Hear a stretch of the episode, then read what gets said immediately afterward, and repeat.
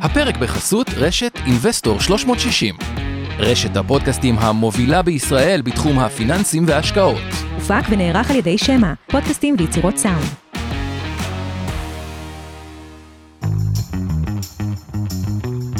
מעוניינים ללמוד יותר על עולם ההשקעות? האזינו לפודקאסטים נוספים שלנו. המשקיענים, אבנר סטפק ועומר רבינוביץ' מדברים על כל מה שחם בעולם ההשקעות בשווקים המובילים וגם ההזדמנויות בשווקים המתפתחים. Investor שלוש מאות שישים לייב, אורן ברסקי ועומר רבינוביץ' מארחים את בחירי שוק ההון ועולם ההשקעות. כסף חדש עם כל מה שרציתם לדעת על עולמות הקריפטו והפינטק, והפודקאסט השקעות למתחילים לכל מי שעושה את צעדיו הראשונים בעולם ההשקעות.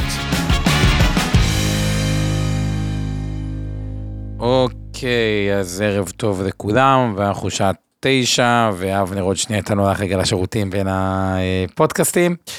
אני רוצה להתחיל איתכם בככה השאלה, השאלה היומית או השבועית שאני נשאל, והיא דווקא לכל מיני אנשים שבמקרה, כפונקציה של מקריות, בדיוק התפנה להם כסף, חזרה להם עסקה, מכרו דירה, משהו, ועכשיו הם דווקא נמצאים לא בפנים, אלא עם הכסף מחוץ לשוק, ולא עכשיו עם רוב הכסף בשוק ונשאר מאה אלף שקל שרוצים ככה להכניס, אלא פתאום סכום שהוא מהותי מבחינתם. כלומר, שכל אחד יחשוב על סכום שהוא מהותי מבחינתו, שהוא מחוץ לשוק, והוא שאל, רגע, עכשיו, בתוך הירידה, האם זה הזמן להכניס את הכסף, או שנחכה טיפה עם כל מה אה, שקורה, וזה מעבר אותנו, האם אנחנו בתחתית, ואבנר פה יצטרף אלינו, ופספס את ההקדימה שלי. אני חושב שאנחנו בתחתית, אם אתה התחלת משדר בלעדיי, זה ללא ספק הוכחה שאנחנו בתחתית.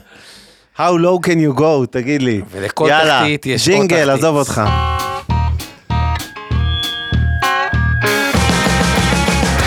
המשקיענים. אבנר סטפק ועומר רבינוביץ' בשיחה חופשית על התחומים החמים ביותר בעולם ההשקעות.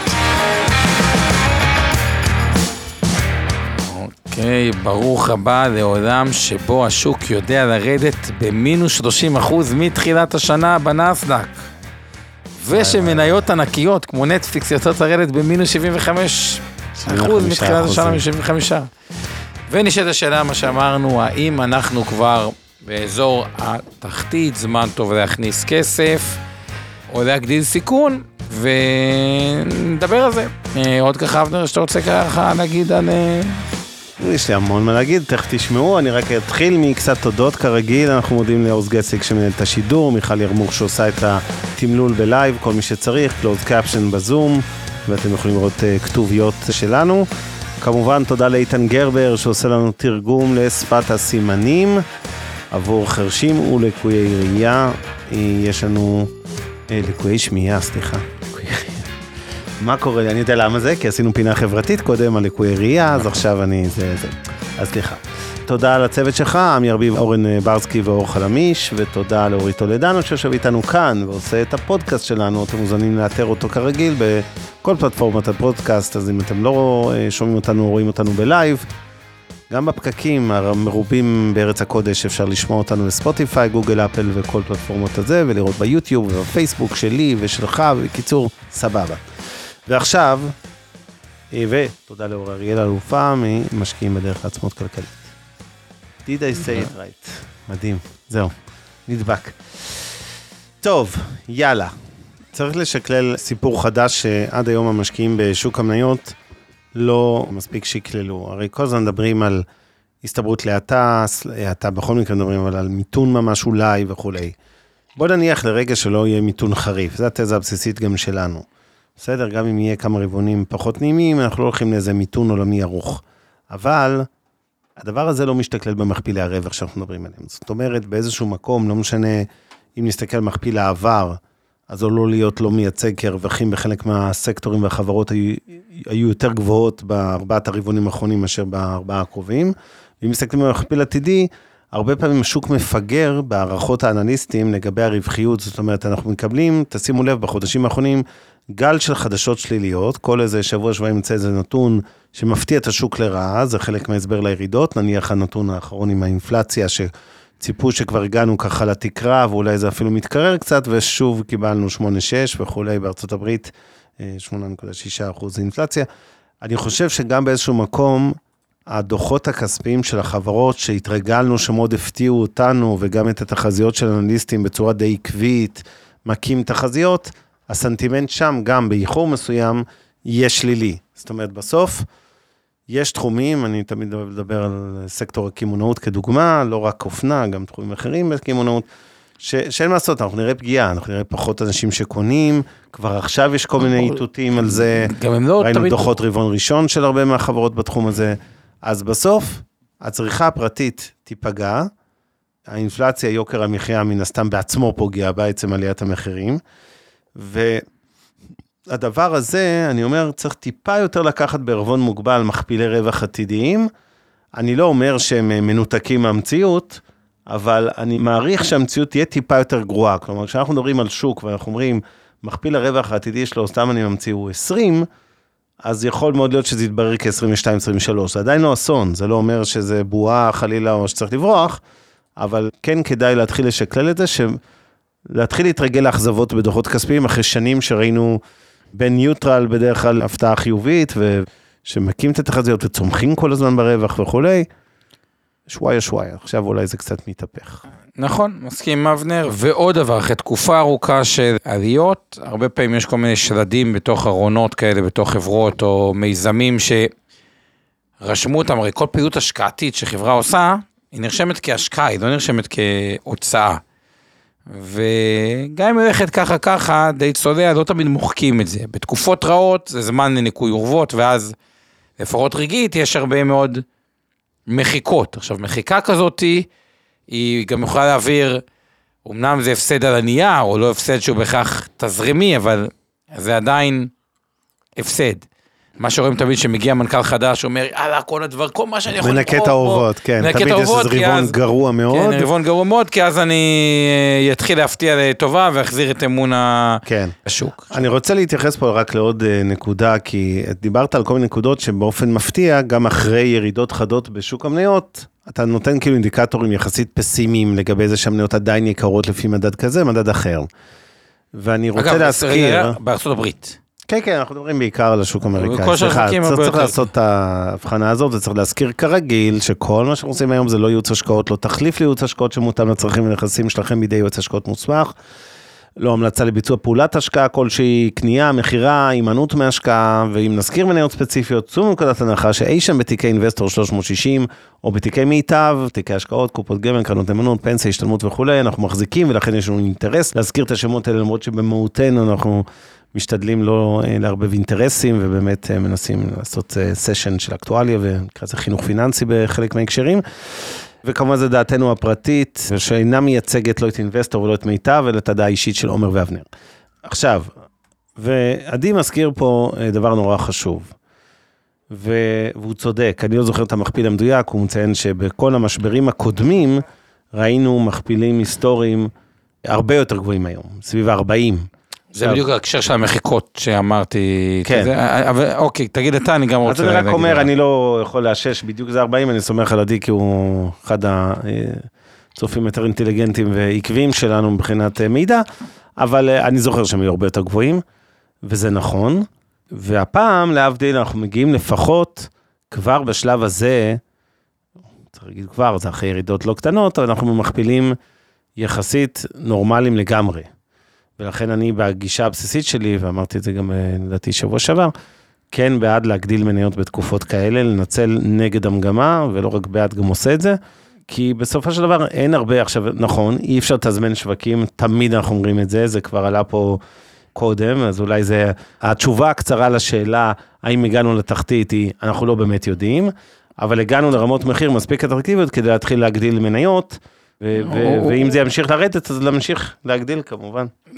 נכון, רק עם שתי הערות, למה כן יש סבירות? כלומר, מה, והתחלנו עם זה עם הסוגיה הראשונה, האם כבר להגדיל את החשיפה, או מישהו עם סכום כסף גדול כאילו להיכנס, או טיפה לחכות. אני רוצה לתת את התזה, למה ייתכן ויהיו עוד איזשהו גל. ברור שייתכן, לא צריך לתת תזה, זה ברור. ירידות, אבל את שני גורמים מרכזיים. אחד, אחוז המניות שאנשים מחזיקים בעולם, מעולם לא היה גבוה ביותר. כלומר, אם הם מחזיקים על פרייבט אקוויטי, וזה מתוך המצגת של בנק אוף אמריקה, אם ב-אלפיים ותשע אחוז המניות בתיקי לקוחות שם מגיע פרטים בארצות הברית, ומראש הם יותר אגרסיביים, מאה שלושים ותשע, ערב המשבר אגב היה חמישים ושש ב-אלפיים ושבע, היום הגענו עם שישים ושש אחוז מניות, כלומר אחוז מניות יחסית גבוה, גם כשמסתכלים על המוסדיים בארץ, אז האחוז מניות הוא משמעותית יותר גבוה מאיפה שהוא היה בעבר, מה שאומר שמראש יש פחות, לא יודע אם נגיד זה, תיאבון רגעי ישר להגיד להגדיל סיכון, אלא מה שנקרא buy the dip בצורה אוטומטית, יש שתי גישות, אומרים buy the dip או stay on the defense, אני חושב שהמוסדיים פה התחילו למכור סחורה, להפך הם יקנו סחורה, אבל השם יגידו, אוקיי, בוא נחכה עוד טיפה לראות איך דברים יתפתחו, אז זה תזה אחת שאומרת, אוקיי, אנחנו כבר באחוז מניות שהגענו יחסית גבוה, מן הסתם לא נפחיד אותו, אבל מי שמוכר, הפדיונות בקרנות נאמנות, לדוגמה, ואתה מכיר את זה טוב, כן. צריכים לענות עם איזשהם ביקושים כדי שיהיה, ולא בטוח שהגמל המוסדים, שבדרך כלל הוא הקונה במשברים, ייכנס מהר, אלא טיפה... אז אני רוצה רגע להיכנס לאקטואליה של זה ולעדכן, כי אני עוקב אחרי זה ברמה יומית, מן הסתם אנחנו השחקן הגדול בישראל בתעשיית קרנות הנאמנות, והשני בגודלו בגמל, אני רואה את המספרים לא רק של מיטב, אלא של כל התעשייה, באופן יחסי, זה מאוד מעניין להשוות למשבר הקורונה, שהיה ככה ירידה גם חריפה ומהירה, הפעם הפדיונות הרבה יותר קטנים, אני חושב בקרנות הנאמנות, וכן, קופות הגמל קונות כל יום את מה שמוכרים מהקרנות, רואים את זה, יש הרבה ימים שממש יש עודפי ביקוש מהצד של החסכונות לטווח ארוך, הפנסיה, גמל, השתלמות, שמנקה הרבה מהפדיונות של הקרנות, אני כן אגיד שלדעתי אחד ההסברים זה שצרוב מאחר והמשבר הקודם של הקורונה היה רק לפני קצת יותר משנתיים, עדיין צרוב להרבה אנשים בתודעה של השטות הזו שעשינו אז שמחרנו, ואחרי זה הפסדנו את כל העליות שהיו, אז אולי לא נעשה את זה גם הפעם, ובהחלט הפדיונות יותר קטנים, הם לא קטנים מאוד, אבל הם הרבה יותר קטנים מפעם שלנו. מה שמעביר אותי לנקודה הבאה, שבדיוק, הירידות עכשיו היו, בעיקר בישראל, הרקע הירידות בעולם, אינפלציה ודברים, אבל לא הגיע גל הפאניקה. מה זה גל הפאניקה? אותו דבר שצרוב צרוב, אבל איכשהו כל הצריבות האלה לא באמת עובדות, עובדות חלקית המשקיע פרטי, והשילוב של אינפלציה, בואו אני תכף איזה תזה של, תזת הפרדה קצרה, יש אינפלציה, הולכת להיות בחירות בישראל, תהיה ממשלה, שלא נכנס רגע לכל אחד והדעות הפוליטית שלו, תהיה ממשלה משיחית, מתח בסין וטיואן, אנחנו לא זה, תוסיפו איזה פדיון, אנשים לא יכולים שם במשקטות, ששומעים את זה באיזה רגע אחד, והיועץ מתקשר, כי הוא חייב לעדכן על פי הוראות הבנק, שמניה יורדת יותר מדי, או שקרן יותר מדי היה שינוי במודל, אולי, בכל רק רציתי לידע אותך שמשהו ירד יותר מדי, אז הגל הזה עוד לא היה, שאני קורא לו גל הפאניקה. עכשיו, אני לא יודע אם נגיע לשם בכלל, זה חלק מהדילמה, כי יכול להיות שלא נגיע לשם, ויכול להיות למשל שכבר ראינו את התחתית, אבל בוא נגיד, בגלל שלא ראינו לשם, כשהגל הזה יגיע, ואם הוא יגיע, ויהיה עוד גל ירידה, אין ספק שכאילו, אה, כנראה שתיווצר הזדמנות, שבקורונה כבר ראו את זה, הזדמנות מובהקת, אני לא יכול להגיד שהיום ברמת התמחור, לא יודע, בנקים מתחת להון העצמי, כאילו, זה לא תמחור שאתה אומר, וואו, זה זול מובהק, ומרווחים נכון. מטורפים באג"ח הקונצרני, ואת הדברים האלה, ואתה כן עם המוזיקת רקע הלא נעימה, מה שכן יכול להיות עוד גל ירידות, שאם הוא יהיה כבר נגיע לאזור של זול, זול מובהק, אבל הכוח השני הוא אותה טראומה של אנשים שפספסו. עוד דבר אחד שאני רוצה להזכיר, לגבי מי שנמצא עם דולרים, אז ככה נתון ככה מעניין, בואו נחזור רגע לשנת אלפיים עשרים ואחת, שאת השנה נעימה ויותר נעימה, השקל מאוד התחזק, ואחד מהדברים שגם השקל התחזק, זה שהביקוש מאוד מאוד חזק על ידי מוסדים, רק כדי להבין, מרץ המוסדים מכרו מיליארד וחצי דולר, זה או מכרו או גידרו, יותר נכון להגיד, כי המוסדים רוצים להיות עם איזושהי חשיפה, נקרא לצורך העניין עשרים אחוז חשיפה למתח, אפריל עשרים ואחת מכרו ארבעה מיליארד, יוני עשרים ואחת כדוגמה מכרו ארבעה מיליארד, נובמבר היה חודש שמכרו ארבעה מיליארד, עכשיו דצמבר, ינואר, פברואר, מרץ, המוסדים קנו מתח, בדרך כלל בתקופות של ירידות בשווקים, המוסדים קונים מתח, כי א', האחוז מניות חוש שלהם, כאילו מראש קטן, הם גם בשביל לקנות עוד מניות, מה שנקרא, למצא את התיק, הם צריכים לקנות מתח, וזה מסביר חלק מהעלייה בדולר, ובדרך כלל, היסטורית כלומר, הדולר בנקודה קשה לדעת מה הוא יהיה, אבל תזכרו, הוא לא יכול לעלות עד אינסוף, בבנק ישראל יש מלא דולרים שיכול לשחרר את זה, ובדרך כלל בתקופות של ירידות הדולר מתחזק, כי המוסדים קונים אותו, אבל ככה אנקדוטה, מי שבמקרה יושב עם דולרים, זה תפיסתי, אוקיי, ומאוד להיות זהיר עם נושא של מתח, נקודת המרה די נחמדה לשקלים, שסך הכל הנתונים של מדינת ישראל הם נראים טוב, גם עודף חיסכון שוטף, וגם באופן כללי עודף תקציבי במדינת ישראל, אבנר, שזה מדהים. כן, נתונים מהמאקרו בישראל נראים ממש לא רע. ממש, לא רע, מדהימים. תראה, אני רוצה למקד את הדיון שלנו, הרי התחלת את הערב עם כל מיני נקודות יותר פסימיות, סביב מדד באפט וכולי, ו... אני חושב לך, הייתה לי שיחה עם הכלכלן הראשי שלנו, אלכס זרבדינסקי. זה מאוד מבלבל, כי יש המון גורמים לשני הכיוונים. למשל, סתם אתן עוד דוגמה לנתון פסימי, אם נסתכל היסטורית, ונבדוק באיזה שיעור ריבית, הרי כל, כל העולם כבר מבין שהריבית כבר עלתה, עולה ותמשיך לעלות. השאלה איפה זה ייצר עליית הריבית. נכון. נכון, כי זה בסוף מקרין לזה. היסטורית, השיעור הריבית שצליח לרחובות אינפלציה, היה רק כאשר הריבית הייתה יותר גבוהה מהאינפלציה עצמה. על פניו, אם תיקח את הנתון, את המדד הזה, אז אתה צריך להגיד לי שהריבית צריכה לזנק לאזור ה-שמונה אחוז, נגיד בארצות הברית, כדי לחרבות את האינפלציה של ה-שמונה אחוז. עכשיו, זה לא אומר שמה שהיה הוא מה שיהיה, כן? הרבה תקדימים נפרצים פה, סטטיסטית, כל הזמן, כולל מישהו כתב לי מהצופים שלנו, המאזינים, לפני איזה כמה ימים, זה, הוא ציטט מאיזה פרסום כזה ש... כל שנה שהתחילה ב-X ימי ירידות מעל Y אחוז, אז אחרי זה תיקן חזק עלים למעלה וכולי, כאילו כנתון לכאורה אופטימי. עכשיו, אני לא רוצה להגזים בזלזול בנתונים סטטיסטיים מהעבר, יש גם איזה היגיון לפחות מאחורי חלק מהם, אבל העולם משתנה, תקדימים משתנים, יש המון המון פרמטרים, ואני אתן עוד כמה דוגמאות, ואז אני רוצה להתמקד בעצם בגורם בעיניי, כמעט מספר אחת. יש אולי... שניים, שלושה גורמים מרכזיים שצריך לעקוב אחריהם, בשביל להבין האם הגענו לתחתית, או אנחנו קרובים אליה לפחות, גם עם החוסר יכולת שלנו לתזמן שווקים, או שיש לנו פה בעיה באמת בסדרי גודל הרבה יותר חמורה, ומה שראינו זה אולי רק, לא אגיד ההתחלה, אבל בטח לא קרוב לסוף.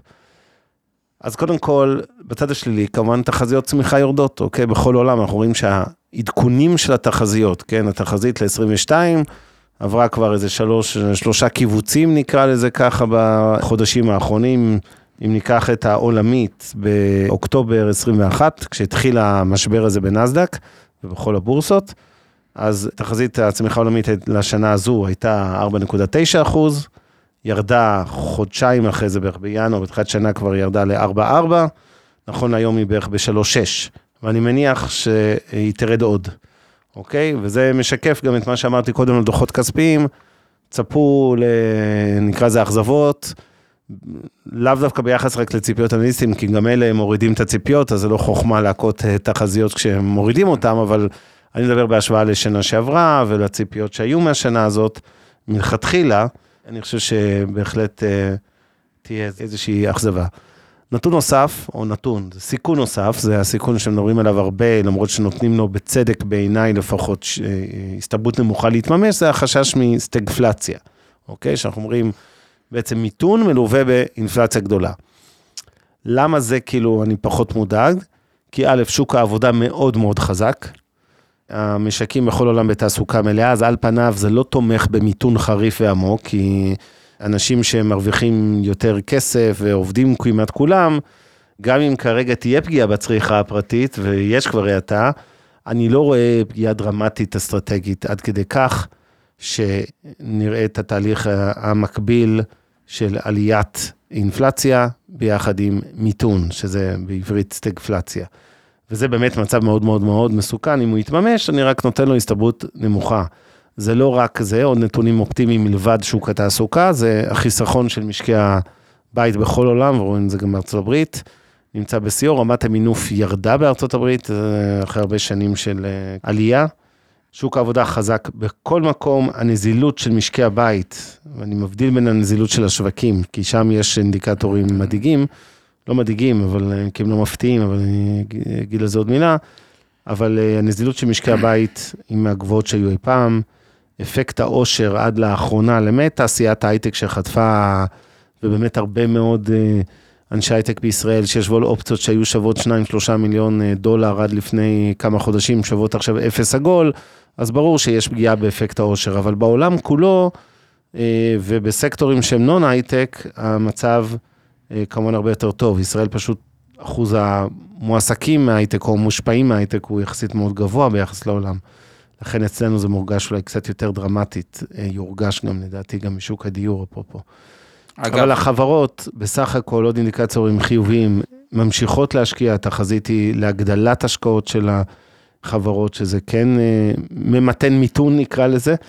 אגב, גם מבחינת תמחורית, אולי להוסיף לאבנר, אני כן מזהה כיסים של דברים שהם אופטימיים מבחינת התמחור. סתם לדוגמה, זה שהשוק נותן אפס קרדיט לחברות, מה שנקרא, שלא מכניסות כסף, והן נסחרות מתקרבות, הולכות ומתקרבות, לשווי המזומן שלהם, או נחתכות בצורה דרמטית ומכפילים, אז זה כבר כיס סביר שהוא כבר יצא, או כל מיני אזורים, סתם דוגמה, הזכרנו נדל"ן, אז קחו חברה, ככה מי שמתעניין, ושוב, זה רק לצורך דוגמה, זה מתוך וובינר שהיה בערוץ הקשירים שלנו, השבוע שמישהו נתן כדוגמה, לא המלצה, אבל קחו חברת בנייה, שנקראת אם טי אייץ', שהיא בונה בתים, ועשתה תשואה להון מאוד מאוד גבוהה, גם הרווח בארצות הברית הוא הרווח הגולמי, בדרך כלל ביזמות יותר גבוה מהרווח בארץ, נסחרת קצת מתחת להון העצמי, זו חברה שעשתה תשואה של שלושים אחוז שנה לאקוטי,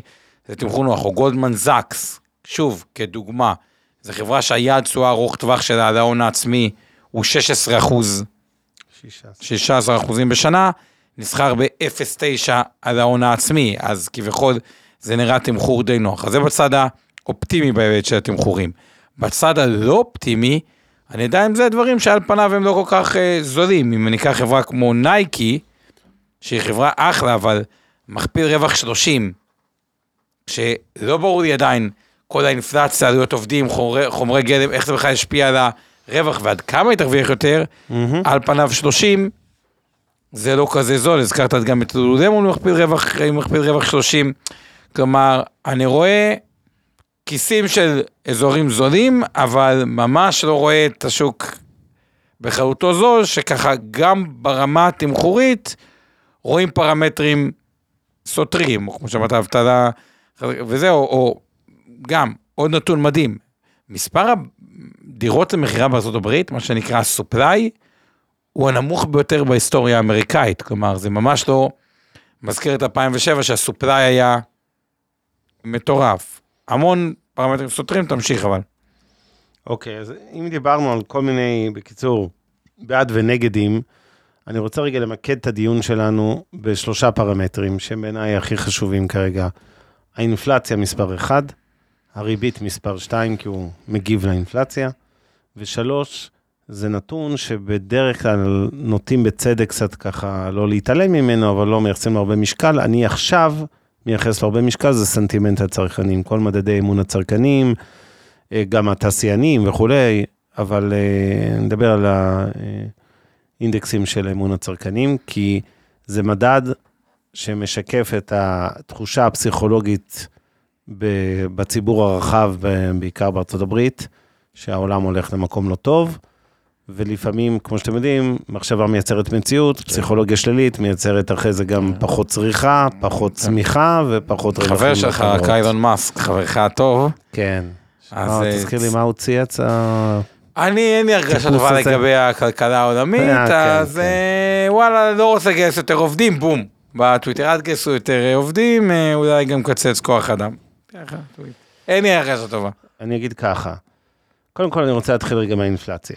כי זה באמת הדבר הכי מדאיג, ובעיניי זה כרגע הפרמטר מספר אחד, גם לי חשש מסטגפלציה, בסדר?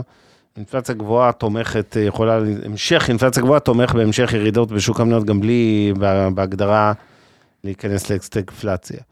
אבל אין כרגע סימנים להתמתנות באינפלציה. זאת אומרת, שאם אנחנו מסתכלים על האינפלציה בכל עולם, בסין, בקנדה, בישראל, ב-יו קיי, ברזולוציה חודשית, אנחנו רואים, ואו שנים עשר חודשים האחרונים, הממוצע הנע, התזוזה של הגרף הזה, אנחנו כרגע בכמעט כל המקומות, דווקא באסיה פחות אגב, אבל בוודאי בכל העולם המערבי, פלוס יפן, עלייה בקצב האינפלציה.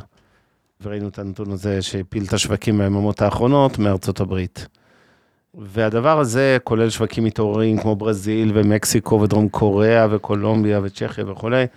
הדבר הזה הוא בהחלט בעיניי פרמטר מסוכן, כי הוא גורר את המשך או העלאת אפילו קצב על אותה ריבית. וכידוע לכם, ריבית ושוק מניות זה בהחלט אחת מהקורלציות הכי חזקות שיש,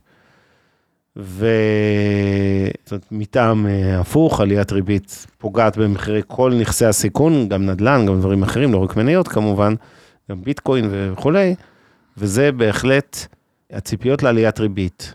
אנחנו רואים כל חודש, אם ראינו עד אזור מאי עשרים עשרים, אולי אפילו בחלק מהמדינות ספטמבר, ככה מגמה של הורדות ריבית.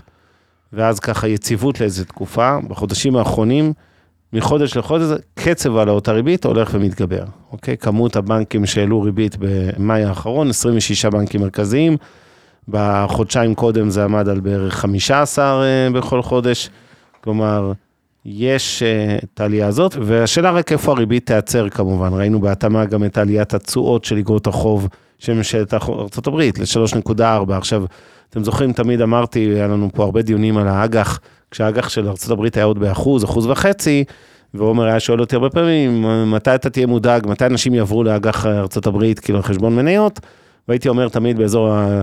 עד שתיים וחצי, שלוש, לדבר איתי בכלל. עכשיו, לכאורה, אנחנו כבר שלוש, ארבע, אז צריך להיות מאוד מודאגים. אז א', אנחנו בשלוש, ארבע, ובמקביל אחרי ירידה חדה בשוקי המניות, אבל אני אגיד ככה, אז, אז התחזית התממשה, אבל לא באתי להגיד את זה, אלא להגיד עוד דבר. למה אני לא מאוד מודאג עכשיו? עזבו את הירידות שכבר חווינו, זה מאחורינו, הרי ס... סנקוסט, כמו שאומרים.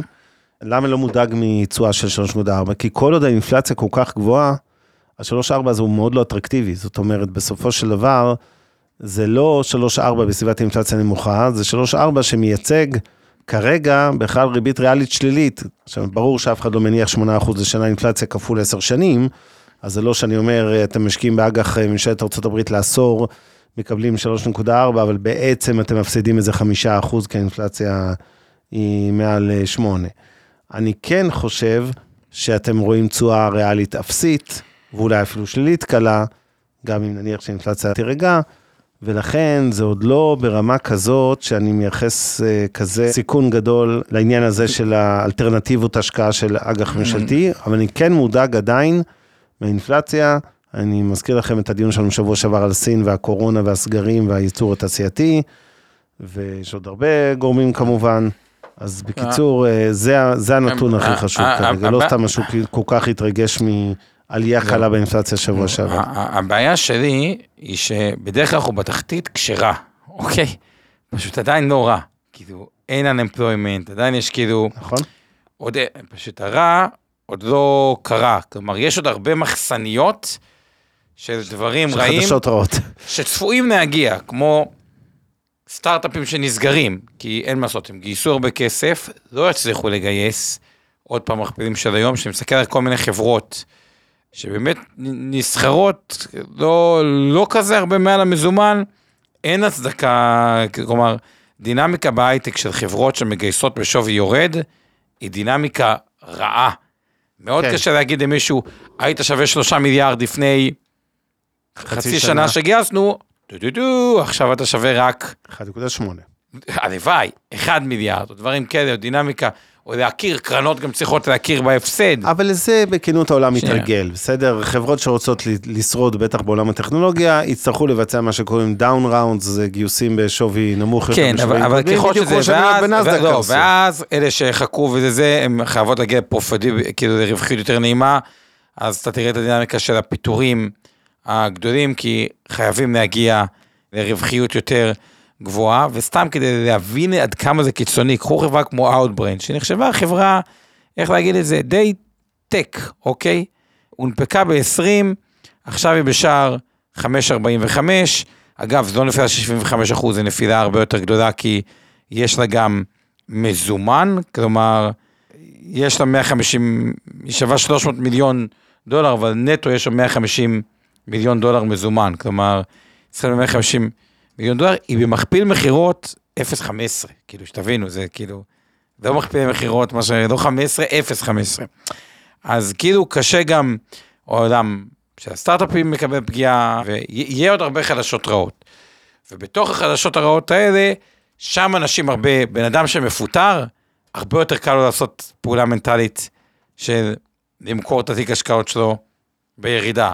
או בן אדם שהוא חבר של המפוטר הזה, ובדיוק ישב איתו, כל הדינמיקה משתנה, ואז כשרה, התמחורים הטובים באמת כאילו מגיעים, ושוב פעם, נשאלת השאלה, האם באמת נהיה שם, או שהשוק הוא מספיק חזק, וחסר מספיק מתכנתים ודברים כאלה, שלאו דווקא נגיע לשם, אבל יש עוד הרבה תחמושת גם רע, כלומר זה לא קליר קאט, כמו שבקורונה, לפחות תפיסתי, פתחנו גם חמל, נראה זול מובהק, תמשיך אבנר.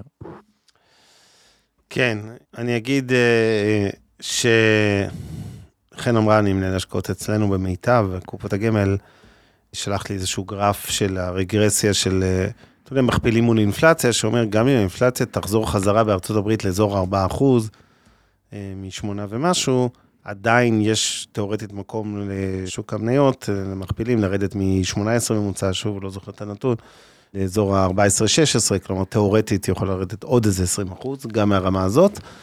שוב, זה לא מדע מדויק כמובן, אבל זו עוד נקודה להסתכל על לפחות ברגרסיה על נתוני עבר, מה שנקרא. אני רוצה כן ככה לנסות להתחיל להרוז את זה, ורגע לפני להתייחס לעוד כמה שאלות, הערות חכמות נקרא לזה שיש לנו פה מהקהל הקבוע. אז קודם כל עדי מזכיר שמדד אמון הצרכנים, שאגב בכל העולם, אני, אנחנו מדברים על תמיד אמריקאי, ויצא גם הבריטי שבוע שעבר, ויש, אתם יודעים, זה לא, זה לא פטנט אמריקאי רק, הוא נמצא ברמות שפל כמעט בכל מקום של שלושים, ארבעים, חמישים שנה, והוא ברמות שתמיד ניבאו בעבר מיתון, אומר עדי, והוא צודק.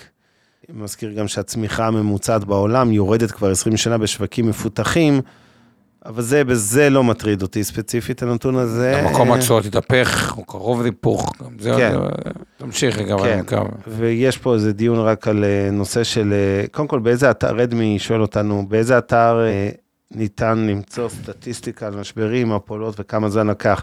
עשינו אז את השקף, אתה זוכר, על משברים גיאופוליטיים, שתוך שמונה עשרה יום ממוצע, לא זוכר כמה, מחזירים את עצמם. הזכירו פה בתחילת הערב שמשבר אלפיים ושתיים, נמצא את ההערה הזאת, לקח, משבר אלפיים, סליחה, זה של מיימון, המפולת ערכה שנתיים וחמישה חודשים עד שהשוק החזיר את עצמו, המפולת של אלפיים ושמונה לקח שנה ושבעה חודשים, כמה זמן אתם חושבים שהפעם המפולת הזו? אני אגיד באופן כללי, מה שאני באמת באמת מאמין בו, זה שמשברים נהיו קצרים יותר ואלימים יותר, אני מדבר משברים בשוק המניות, לאו דווקא בהכרח על השוק הריאלי של הכלכלה העולמית, מיתון צמיחה, זאת אומרת, יכול להיות שאנחנו הולכים לשנתיים שלוש לא טובות, זה בשוק, ה, כן, בכלכלה העולמית, זה לא גוזר בהכרח שאנחנו הולכים לשנתיים שלוש לא טובות בשוק המניות.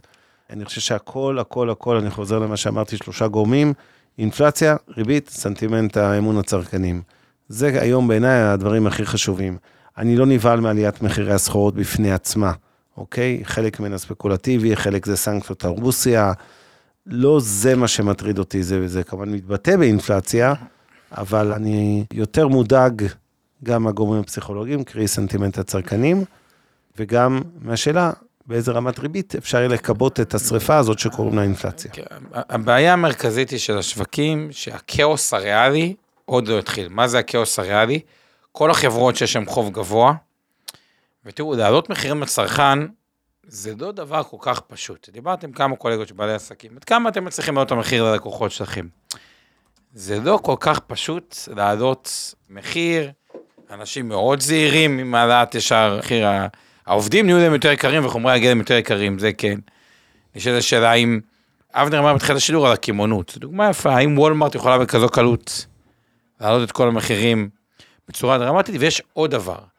חלק מהמחירים, תזכרו, הם מפוקחים. כלומר, מה הכוונה? מחיר הלחם, בדיוק על זה דיון האחיד, הוא מפוקח. עכשיו, אתה יודע, המדינה לא בהכרח אומרת, האינפלציה עשרה אחוז, תעלו ב-עשרה אחוז, יכול להיות שמסכימה לעלות רק ב-שלושה אחוז או ב-ארבעה אחוז, כל מיני דברים כאלה. וה, והדבר הזה יוצר שחיקת רווחים, סלש בחברות שלא יודעות ויש שם חוב גדול, עד כדי מצב של פשיטת רגל, או סכנה לפשיטת רגל, עלויות גיוס חוב יותר גדול, על ההייטק כבר דיברנו על החוסר, שהשוק הציבורי מציע מכפילים נמוכים, מה הפואנטה בשוק הפרטי, כלומר לא חסר כיסי דברים שליליים בכלכלה הריאלית, סנטימנט, אבנר אמר הזה שאני מאוד אה, מסכים וכמעט תמיד זה מטובי אה, למיתון, הקום צועות שהוא די אה, שטוח אה, וכו', אז יש אה, דברים, קצת ש... אה, אוקיי, זה ממשיך, בוא תמשיך אבנר עם עוד כמה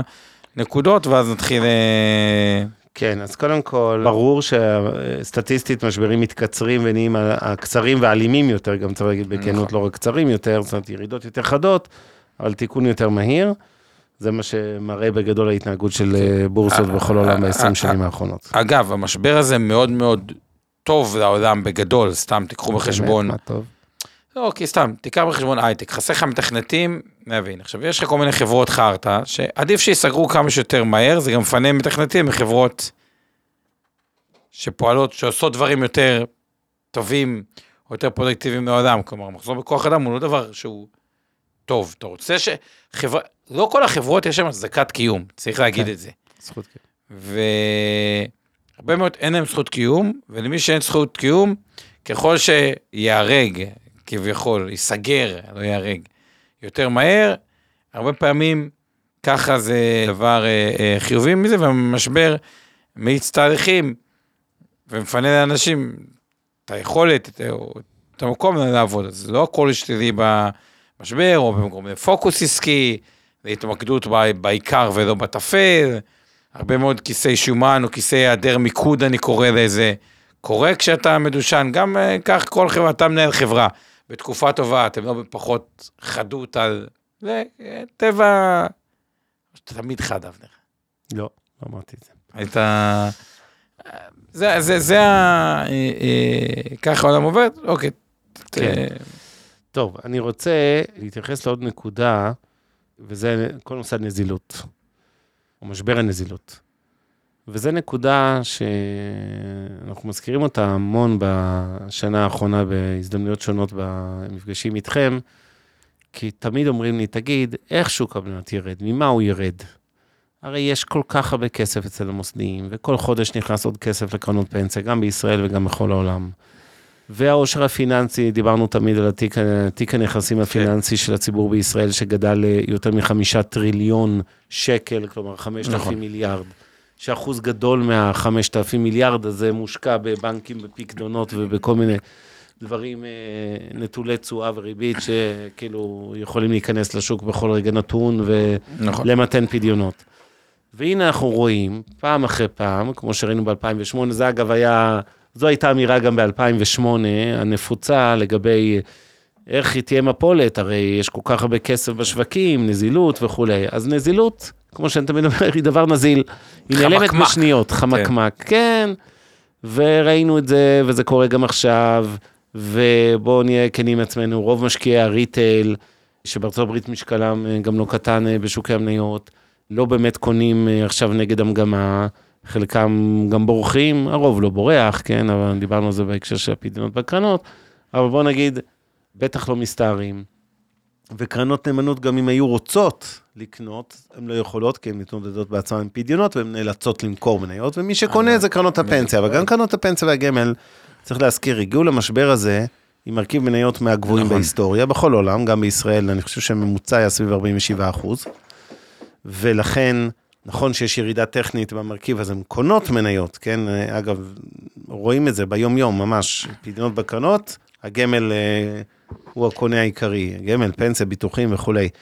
אז, אז כן, זה מרסן, אבל הרבה פעמים גם משקיעים מוסדים, אומרים, רגע, בוא נשב על הגדר, יכול להיות שיהיה עוד הזדמנויות בעוד חודש, חודשיים. לא צריך להסתער. כן, צריך גם לזכור, כמו שהכתבות, בדיוק, בכתבות המוסדים, סיבה שהם העלו מניות, בין היתר, מה שנקרא, הטיית העיגון. כשאתה באחוז מניות טיפה יותר גבוה מאחרים, הוא ישך להתבלט לחיוב, הוא גבוה יותר, אבל בתקופה של יחידות, אתה גם יורד פחות, ואתה מצטער, קיצר, לא רוצים תמיד למכור, כאילו לקנות, כאילו, ישר, אוקיי? זה גם היום, זה גם לא סוחרים פרטיים, כמו שזה יש ועדות השקעה, דירקטוריונים, כאילו, זה, זה גופים שהם יותר כבדים, אתה ממשיך, רגע, קטעתי אותך. טוב, אני אסכם לפחות את דעתי, תסכם את דעתך, ואני אתייחס, כי יש פה עוד כמה הערות חשובות בעיניי. אז לשאלת המפתח של הערב, האם הגענו לתחתית, אנחנו לא באמת יודעים, אבל בהחלט התקרבנו אליה. אני מרגיש די נוח עם רמות המחירים האלה, עדיין לא ברמה, אני מזכיר את כל תזת, כן, ניהול הסיכונים שלי, והתזת רצועת הסיכון. אדם שבאופן נורמלי, אסטרטגית, יושב בין שבעים למאה אחוז מניות, אם דיברנו לפני שנה בפודקאסטים, שבעיניי היה צריך לשבת בשליש התחתון, קרי ב-שמונים אחוז נניח לדוגמה, בין שבעים למאה, אז היום הוא צריך לשבת בעיניי באזור ה-שמונים וחמש, אולי קצת יותר, קו האמצע או פלוס קצת של אותה רצועת סיכון, עדיין לא ברמה של עכשיו סופר. תתח אחרון עוד לא לראות, כן. לא, לא, יהיו עוד כמה, איזה שתי מנות לקנות כנראה נגד המגמה הזו בירידות, שוב, בלי לנסות ממש לתזמן את השוק, אלא קצת למצע נקרא לזה, אני בעיקר כאמור מודאג מהשלושת הפרמטרים שזכרתי, אינפלציה, ריבית, סנטימנט הצרכנים, ומייחס חשיבות רבה לפסיכולוגיה, כמו שהיא הכריעה בבורסות, וברסה וזכיר את זה פה, שם גם הזאת התחילה לפני איזה חמישה חודשים, אפילו יותר בכנות, ברסה זה מאוקטובר נגיד שנה שעברה, ורואים שכן הפחד שולט בשווקים, אני חושב שגם בכלכלה ולא רק בשווקים, הפסיכולוגיה ברגעים אלה עובדת שעות נוספות, נראה את זה בשוק הנדלן בכל העולם, רואים התחלות של ירידות מחירים בארצות הברית, אני מניח שהתפשט לעוד מקומות, ולכן זה גם קצת טיפה שוק לקצוות ברמת תיק ההשקעות, כלומר, מרכיב מניות צריך קצת לעלות, עדיין לא לפול קפסיטי, ומצד שני, לשמור גם מזומן. אני עוד לא נלהב משוק אגרות החוב, בטח לא בסביבת האינפלציה הזו, שאני אומר וואלה, הרצועה עלתה מאחוז ל-שלוש נקודה ארבע באגרות חוב לעשר שנים, רוצו לקנות כי זה נורא אטרקטיבי. אז אני מעדיף שילוב של מניות במזומן כרגע, וכמובן יחסים אלטרנטיביים בלי קשר, אתם יודעים שאנחנו חסידי התחום הזה. כמעט באתי להסכים עם אבנר, אבל אז סוף סוף נתן לי פתח. רציתי להגיד שאתה, בוא, אני לא באפס אגף. אני חושב ככה, לגבי העולם האלטרנטיבי דווקא, רוצה רגע להגיד מילה, כי זה בדיוק דיון שהיה לנו, וקודם כל עם מה אני מסכים עם אבנר, וגם מה אני חצוי. אחד, עולם המניות, אני כן רואה ברמת ההזדמנות, הסנטימנט הוא לא חיובי, אני כן רואה ברמת המניות הבודדות, חברות שאני בטוח שמי שקונה אותם היום עושה עסקה טובה, אני יודע אם הוא יכול לקבל אותם יותר נמוך, אבל כן... זה עסקה טובה, כלומר, בסוף גם אתה מסתכל, ושוב, לא כניסה, וזה בכוונה נייר גדול, גולדמן זאקס, מתחת להון העצמי שלו, זה על פניו לא יקר, ברמת הסנטימנט, יכול להיות שהוא יהיה יותר זול, אותה חברת נדל"ן שנתתי, מתחת להון העצמי, מצוות גבוהות, זה על פניו זול, ובארץ זה פשוט צריך לעשות דוגמאות, כי פחות שכיר, אבל נראה שהפניו יש דברים זולים, אבל לא הכל זול, אז זה הרציון, אז אני מסכים, זה. לגבי האג"ח, אז אני אגיד את זה ככה, ופה כן אני עושה רגע שנייה הפרדה. יש מוצרים שנקראים מוצרי מרק טו מרקט. מה זה מרק טו מרקט? זה מוצרים שבהם השיערוך mm-hmm. הוא במקום, לדוגמה מניות, הסטרימינג נראה פחות טוב, הופ, נטפליקס ירדה שבעים וחמישה אחוז וכו'. עכשיו, רוב המוצרים האלטרנטיביים הם לא מרק טו מרקט. מה הכוונה? אם קרן חוב מסוימת, או אם אג"חים ירדו עשרה אחוז או שמונה אחוז, אז הקרן חוב לא זזה בכלל, האלטרנטיבית, או לא, היא לא זזה בכלל, היא אפילו הייתה חיובית. עכשיו, ככל שהירידות מתגברות, עדיין אני חושב שהתשואה של האג"ח היא לא מספיק מעניינת, וזה אני כן מסכים איתך, או מעניינת חלקית באזורים מסוימים, אבל לא בטוח שהייתי מגדיל מאוד חשיפה עכשיו, למוצרים ש... מה ההבדל? במהות שלהם, הרבה דברים האלטרנטיביים, מה שאתה משקיע חדש, אתה חדש, אתה גם בתמחור החדש. הרבה מהמוצרים הם מוצרי evergreen. כן. מה הכוונה מוצרי evergreen? ש... אתה נכנס לתוך התיק השקעות הישן. כן. ה- הישן. עכשיו, התיק השקעות הישן, הוא לאו דווקא ביצע את כל ההתאמות, או לרמת סיכון שעלתה, או לריביות שעלו, או שהוא היה בריביות זולות מדי, וכאילו זה לא מתבטא, זה כן. דיון יותר עמוק מזה, אבל... בסדר. אוקיי, בואו בוא, בוא נעזוב את זה. בואו בוא, בוא, נעזוב, כן. יאללה, אז אנחנו רוצים להתייחס את לשאלות של הקהל ולהיפרד, לא לפני שנגנוב גם הפעם, שישים שניות פרגון, פינה חברתית, לא עשיתי אותה כבר הרבה זמן.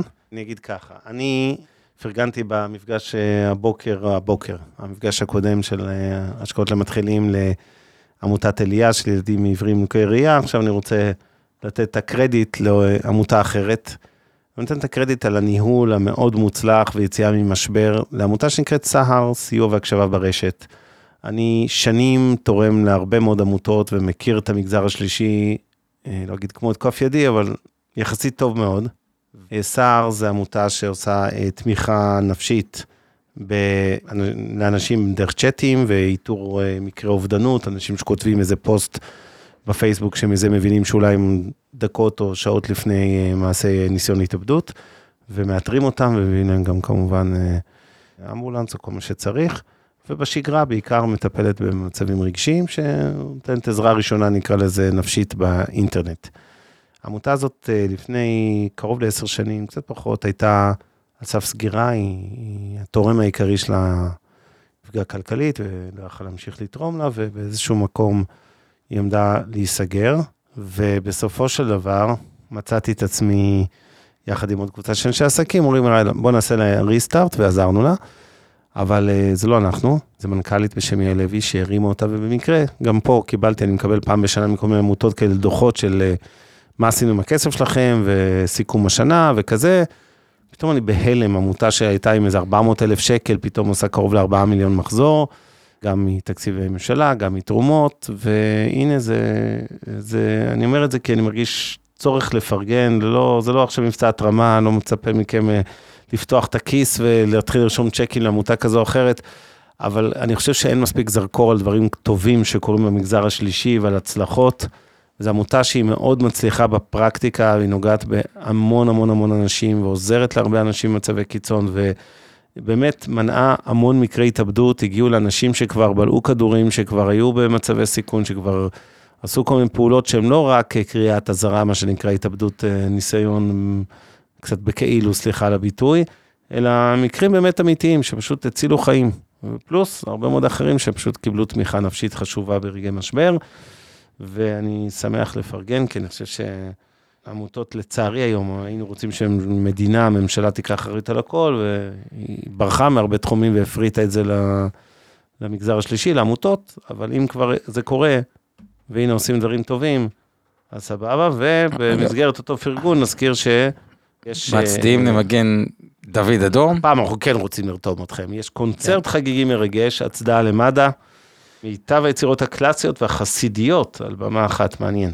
כן, אני חושב, אחד התרבות תל אביב, גם אסתי שככה איתנו, גם אבא שלך, אני חושב שהוא בעמותה הזאת, זה אחד התרבות בתל אביב, גם תרבות, גם מצדים למגן דוד אדום, שלא צריך להסביר למה הוא חשוב, שאפשר להסביר. מחירי כרטיסים לא נורא, מ-מאה ועשרים עד אלף שמונה מאות, תלוי איפה, עד כמה אתם... רוצים, אבל היציאים מאה ועשרים, עולמות מאתיים ועשרים וקצת עולה. קיצר, גם... חפשו את האירוע הזה בפייסבוק או בגוגל, אני בטוח שתמצאו אותו. מצדיעים למגן דוד אדום. ועכשיו, הערות אחרונות של הקהל ושאלות. אריאל, הפד יתחיל צמצום כמותי של כ-מאה מיליארד דולר בחודש. משיכה של סכום כזה לא אמורה להגדיל עוד יותר את הירידות? כן. בגדול, כן, רק תזכרו עוד דבר אחד, תחתית מגיעה כשרה, ואנחנו לא יודעים שאנחנו שם, כלומר, כמות הפעמים שאמרו לי בשיא הקורונה, אחרי ירידה של שלושים וחמישה אחוז, בוא נצא, נחכה, נקנה שטיפה ירד, יהיה אינסופית, וחלק מהמניות הכפידו, ושישו את עצמם, בזמן מאוד מאוד קצר, תחתית היא דבר חמקמק, שמבינים אותו בדיעבד, כלומר, אומרים בדיעבד, טוב, זה היה ברור, מה, נזכר שלושים אחוז, לא תחתית, מי איפה היה שלא קונה? מה, את הדברים האלה? שעכשיו נראה, מה, חכה רק שירד עוד חמישה אחוז. כן, אז אני אגיד, כן, זה גורם שלי לשווקים, האם זה לבד? לא. עדי אומר שאם יתפתח מיתון עמוק בארצות הברית, הפד יהפוך את כיוון הריבית, ויזניק את השווקים, וזו נקודה מאוד מאוד חשובה. אתה מסכים איתה אגב? כן, כן, כן, כן. זה, זה קצת מצחיק שהעולם מייחל למיתון, כי באיזשהו מקום זה דווקא יכול להביא לעצירת העלאות הריבית, או להורדת ריבית, כי כמובן שהעלאת ריבית חונקת את המשק, והורדת ריבית מחזירה חזרת ההשקעות, אבל עונה לו חנוך, תשובה לא רעה, עדי לא כל כך פשוט, הורדת ריבית במצב שסטגפלציה עלולה להאיץ את האינפלציה. זה, זהו, אז פה נראה לי שנגיד, והוא די אומר את זה בצורה שהיא די ברורה, וזה גם הנרטיב, תקשיבו חבר'ה, אני לא יהיה, זה בהיסטוריה, שחתום על כאילו היפר אינפלציה בארצות הברית, והתמוטטות הכלכלה העולמית, כאילו, לא כזה אכפתם ממיתון, שבו מיתון, לא, לא אכפתם מכלום, רק שהאינפלציה תירגע, אז כאילו, אפשר פשוט להגיד, אני לא מאמין לזה כי התרגלתי כאילו לחיים שאני זה, או פשוט אפשר להאמין לו, ונראה עכשיו שבנרטיב הוא פחות דואג מהמיתון ומהקצת ירידה במניות, ויותר דואג מהאינפלציה, אז אני לא מאה אחוז מסכים. אנונימוס, אבנר תמסור לאביך הצבי שקראתי את הספר החדש, הוא מפרגן, לא חשוב, רק תודה על הפרגון, רק אני לא יודע מי אתה קטע רשום כאנונימוס, אז אם תכתוב את השם אני אשמח למסור לו. את זה. משה, אם האג"ח עדיין לא ממש אטרקטיבי, והחוב מגובה נדל"ן עדיין לא משוערך, האם יש אלטרנטיבה אחרת לחלק שהוא לא מניות? זהו, אז קשירים רגע, קודם כל אני אגיד ככה, קשירים עדיין חושב שהאלטרנטיבה יש הצעות איך יותר טובות. מלא קשירים בהגדרה, כן. לא, גם מהשוק השכיר, ולא קשירים, זו תשובה קצת מורכבת, אני לא רוצה להיכנס עכשיו, אולי אפשר כאילו שווה, אבל מהבחינה הזאת, גם בתחום האג"ח, תשמעו, יש אג"חים טובים שכן אפשר לקבל תשואה של שלושה עד ארבעה אחוזים, שהיא לא כזו, כאילו... לא, לא כזו רעה. ברור שכתחליף מזומן, אגרות חוב קצרות, ברמת סיכון נמוכה. נוראית שלא הייתה...